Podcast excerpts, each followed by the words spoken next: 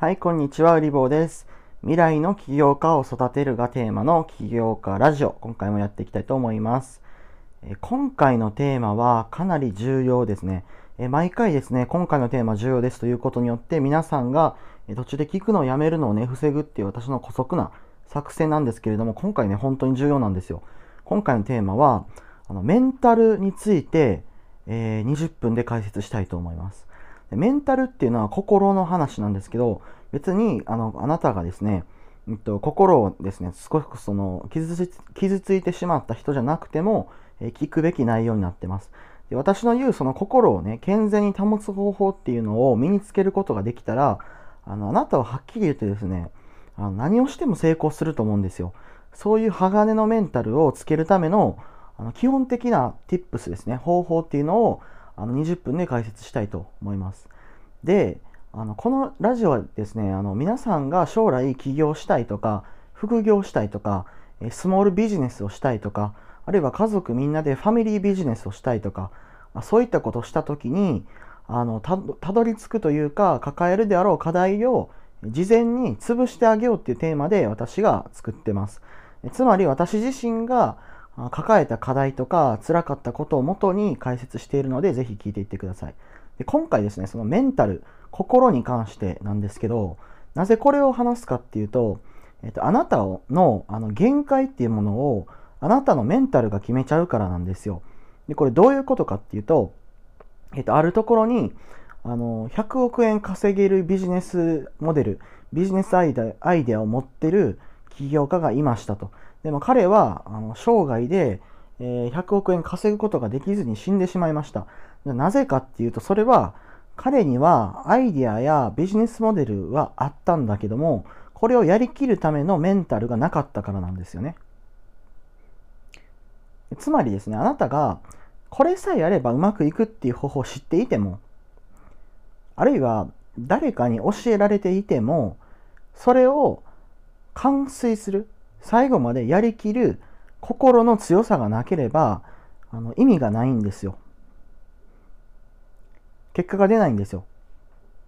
だからこういうふうに解説をしています。で結論としてあなたは今よりももっと5倍、10倍、100倍強いメンタルを身につけなければならないんですよ。でも安心してほしいのはこれをあの今すぐに身につけるってことはしなくていいしできないんですよね。YouTube とかでその強いメンタル作り方みたいなものを見てもあのあんまり意味ないんですよ。そんなにすぐにね身につくものではない。でも習慣を作ってでそういうことをする必要があるんだっていうふうに認識をして毎日を過ごしていけば多分私の言ってる意味がわかると思う。あのメンタルっていうのは木と一緒なんですよね。あつまり、えっと、木っていうのも初めは小さいですけどこれに水をあげて栄養のある土をね与えてお日さんの光を与えていけばどんどん大きくなりますよ。でもあるある時にね天災が起きると天災っていうのは、まあ、その台風が来たりとかねあの雨がたくさん降っちゃったりとか風が吹いてきてで木がね、ぐらぐらするんですよ。根っこの部分からぐらぐらぐらぐら揺れちゃうと。それがあなたのね、メンタルの木なんですよ。でも、これをね、うまく我慢して、あの、耐えようとしたらね、ポキって折れちゃうんですよね、木っていうのがこう、倒れちゃうんですよ。そうじゃなくて、もっとね、あの、柔らかに、竹のようにしなやかにね、えそういった困難をあの受け流すような、しなやかなメンタリティを作らなければならないと私は考えてるんですよ。でね、あなたはね、日本人ですよね、多分。おそらくですね、日本でこれを聞いてるので、日本人ってことになると思うんですけど、日本人のメンタルっていうのは日本のね、義務教育がほとんど作ってますし、もっと言うとあなたのね、親が作ってるんですけども、その親も日本の義務教育をけてますから、つまりですね、あなたのメンタルっていうのは義務教育が作っていると。で義務教育は元はといえばね、もうこの日本人のその魂みたいなものをね、作るために、まあ政府というか、国が考えたものなんですけども、これが結構ですね、私メンタル的に、その弱いあの人間を作ってしまうんじゃないかって思ってるんですよ。で何かっていうと、その失敗はなんか許されないみたいな感じなんですよ。まあこれはね、ある意味仕方ないですけど、例えばテストで100点満点のテストがあって、えっと、100点取るのがまあいいことだと。0点で良くないと。70点だったらもっと頑張ろうみたいな感じで、えっと、やるんですけど、まあなんかその、なんて言うんですかね、うん、点数で測れるものじゃないっていうのが私のまあ価値観で点数で何か測るっていうことは確かに大事なんですけど点数で測った途端に、えっと、70点の自分は80点の同級生や90点100点の人よりもあの劣ってるんじゃないかとかできないんじゃないかっていうふうに感じてこの70点になった時にもう残り30点分勉強する気がなくなっちゃうんですよね。でもっと言うと30点とか取っちゃうともうやる気なくなっちゃいますよね。すごくわかりますよそれ。うん、だからねあんま良くないなと思って点数でつけてねあのするのは良くないと思ってるんです。やる気なくなっちゃったら意味ないですよね。うん。で、あとは、うんと、その、何ですかね。みんな同じであれみたいなことをやっぱり義務教育では習うのかなと思っていて、つまり、あの、25人とかね、30人で教室に座って、先生が話すことをしっかり聞いて、でノートを取らないといけない。で質問の時間に質問しないといけないですよね。私は、まあ、結構ですね、厄介な子供だったので、あの、授業とかね、あんまり聞かなかったんですよ。別にその天才アピールではないですけど、授業聞かなくても点数、点数っていうか、あの勉強できたので、あの自分で勉強するんですよ。そんな授業なんて出なくても。だからね、あの、小学校の時とかはね、あの、授業の、あの、ことなんて聞かずに、その、校庭に生えてる、あの、何ですか？なんか、梅みたいなね、なんか、果物が生えてるんですけど、それをこう取ってね、食べてたらね、他の子らがそれを真似してみんなでこうこの木の実を食べてね授業が崩壊したんですけどでもそれでもねあの大丈夫なんですよ。うん、でもっと自由にねやるべきですよ本当に。うん、で、えっと、別に義務教育批判をしてるわけじゃないんですけどであなたの心っていうものもあの柔軟性を欠いていると私は、うん、思っています。それが問題です。つまりこういうふうに考えてませんか？失敗したらダメとか、えー、自分はできない人間だとか、それから、うん、誰かに責められるのが怖いとか、あとは、何か自分じゃない別の何者かにならなければならないという脅迫観念があるとか、あの親とか友達とかからプレッシャーをかけられているとか、そういうものをですね、もう一旦ちょっと全部忘れましょう。うん、っていうふうに思ってるんですよ。で、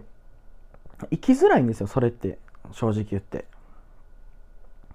それはね、会社とかで働いてたら上司はあなたに様々なリクエストをね、要求しますよね。こういうふうになりなさいとか、こういうふうになれとか。で、会社も、その社会人たるもの、あの、お辞儀の角度は45度でとかね、なんか名刺交換で、名刺は相手よりも下に入れないといけないとか、なんかいろいろ言いますよね。その靴はあの、ストレートチップの黒の革ですか？ネクタイを結んでね。まあ、一番私はもうそういうのはね、嫌なんですけど、あの、ルールみたいなものを作ってこう、かっちりはめ込もうとしますよね。で、朝はなんか早起きした方がいいとか。でも朝は早起きしない方がうまくいく人だっていますよね。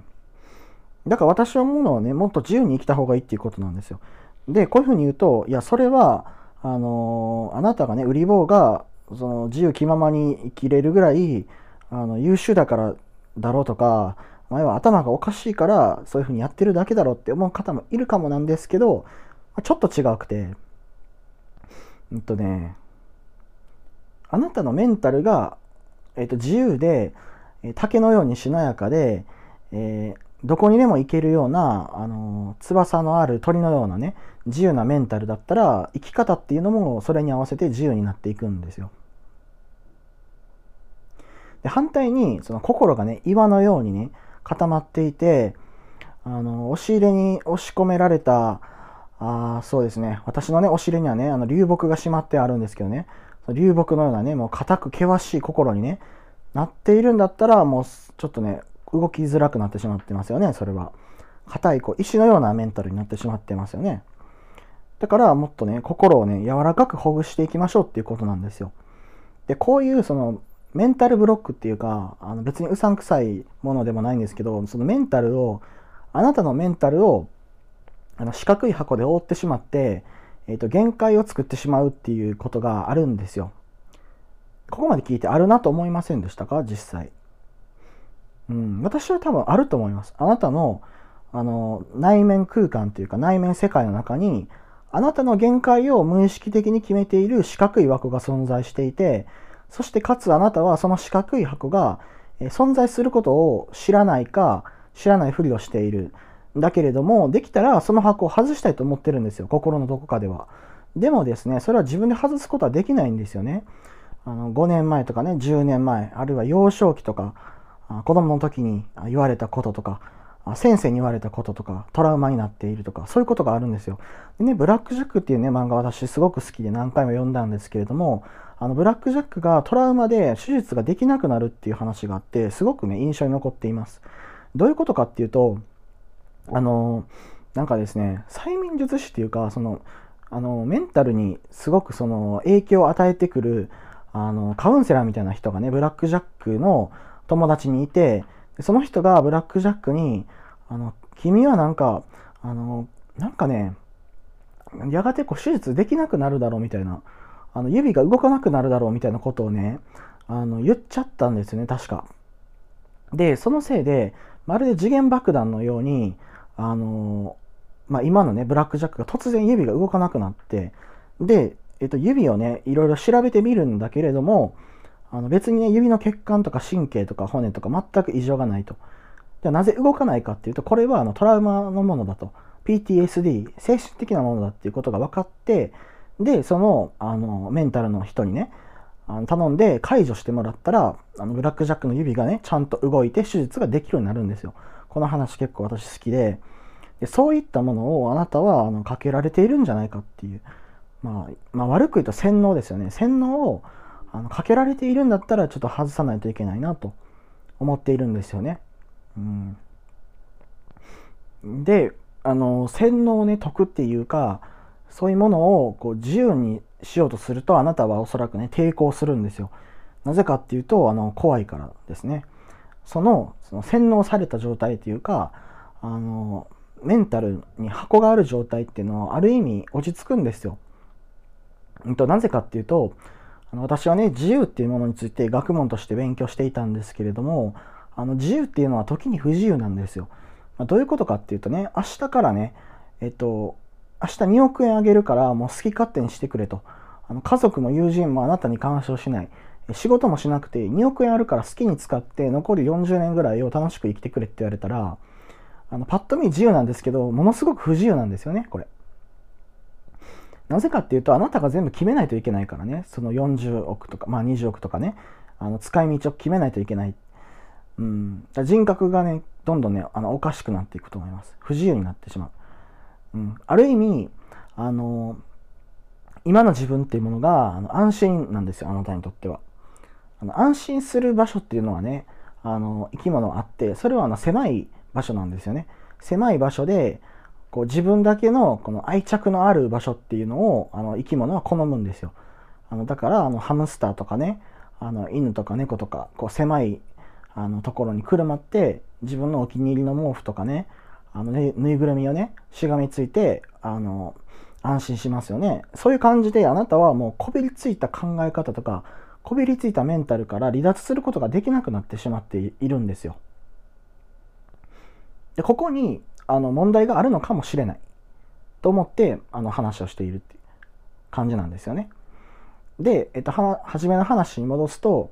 じゃあその強いメンタルをどうやって作ればいいかって考えた時に、えっと、テクニック的なものはいっぱい話せるんですよ。あの筋トレをしようとかね、有酸素運動しようとか、ご飯食べようとか、あの嫌な人とは極力関わらないようにしようとかね、まあ、いろんなことがあるんだけれども、やっぱりその根底にあるのは、一番大事なのは、そのあなたの自由意志を阻害する何かからあの離れようということですよね。まあ、自由意志っていうのはあなたというあの人間があ抱えている本当の欲望本当の欲求本当にしたいことっていうものをあの縛られないようにしないといけないっていうことなんですよ。で、えっと、誰かにそのやらされているとかそういうその支配されているっていう状態で強いメンタルを作ることっていうのはできないと思っていてというのがあの誰かに支配されてるっていう時点で弱いメンタリティだからなんですよね。うん、で、えっと、強いメンタリティを持ってる人の代表、例えばね、例えば、アマゾンのね、あの CEO のジェフ・ベゾスさんって人がいまして、退任しましたけど、彼は多分ね、あの地球一メンタルが強い人間じゃないかと思っているんですよ。じゃあなぜ彼がそんなにメンタル強いかっていうと、ジェフ・ベゾスが生まれつきメンタルが強かったとは私は考えていなくて、彼は自身の行動によってメンタルを強くしていったのではないかっていう仮説を持ってるんですよね。どういうことかっていうと、好き勝手にやってるんですよ、ジェフ・ベゾスは。自分のやりたいことを自分のやりたい通りにやって、好き勝手にね、子供みたいにあの暴れ回ってると。だから楽しくてしょうがないんですよ。あの、そうなんですよ。あの多分ね、想像つかないと思いますけど、好き勝手に生きてる人っていうのはメンタル強いんですよ。うん、考えてみてください。好き勝手に生きてる人はね、めっちゃメンタルが強い。で、何かやらされてるとか、好き勝手にできない人は、やっぱりメンタルが窮屈で、メンタルが弱っていくんですよ。どんどん細くなってしまう。だから、あの、好き勝手にね、行きましょうっていうことですね。16分も喋ってこういう結論が出るのはなかなかちょっとね、悲しいことですけど、でも多分ね、私と言いたいこと結構伝わったんじゃないかなと思っています。で、ここまで言っても、いや、自分には無理だって思う人は、別にそれでもね、全然いいです。あの、ラジオね、あの、聞いていってください。あの、そういうメンタリティにならなくても別に全然大丈夫で、あの、徐々にね、なっていくものですよ、それは。で、そのメンタルっていうものが自由に解き放たれていって、強いメンタルっていうものがあなたの財産になっていくと、今まで見えなかった選択肢とか、あのやり方とか、夢とか目標とか、機会とかやりたいことが次々にあの見えてくる。で、えっと、なんかね、大学生の就職活動でやりたいことがないって言って悩む人いますけど、当たり前なんですよ、それって。私はなかったですから。でも、メンタルとかが強くなっていって、自分が強くなっていくと、やりたいことって勝手に見えてくるんですよ。本当に。だから、あの大丈夫っていうことですね。で、強いメンタルを初めから持ってる人なんて本当いないですよ。それは。みんなあのメンタル弱いし、あの心に何かしらあの課題を抱えていると。でも強いメンタル持ってる人にはやっぱり共通点があって、それはあの自由に好き勝手に生きているっていうこと。で、あの、自分以外のものにあの自由意志を阻害されていないっていうことなんですよね。だから、そういうその自由なメンタルの状態をまず作ってから、あ今後私が解説していくようなあのメンタルを整える習慣をね、例えば運動するとか、ご飯はこういうものがいいとか、サプリはこういうものがいいとか、あ嫌なこと言われた時の対処法とか、そういうことをやっていくといいんですよ。で今回の解説したことはやっぱりあの基礎基本となることなので、その自由なメンタルの状態に常に保っておくっていうことが、まず認識してほしいことです。今回ですね、強いメンタルを作るための方法について解説をしました。で、この放送が良かったなと思った方は、ぜひフォローしていただいて、いいねもお願いいたします。拡散もお願いいたします。Twitter もやっているので、ぜひフォローをお願いいたします。売り棒でした。ありがとうございます。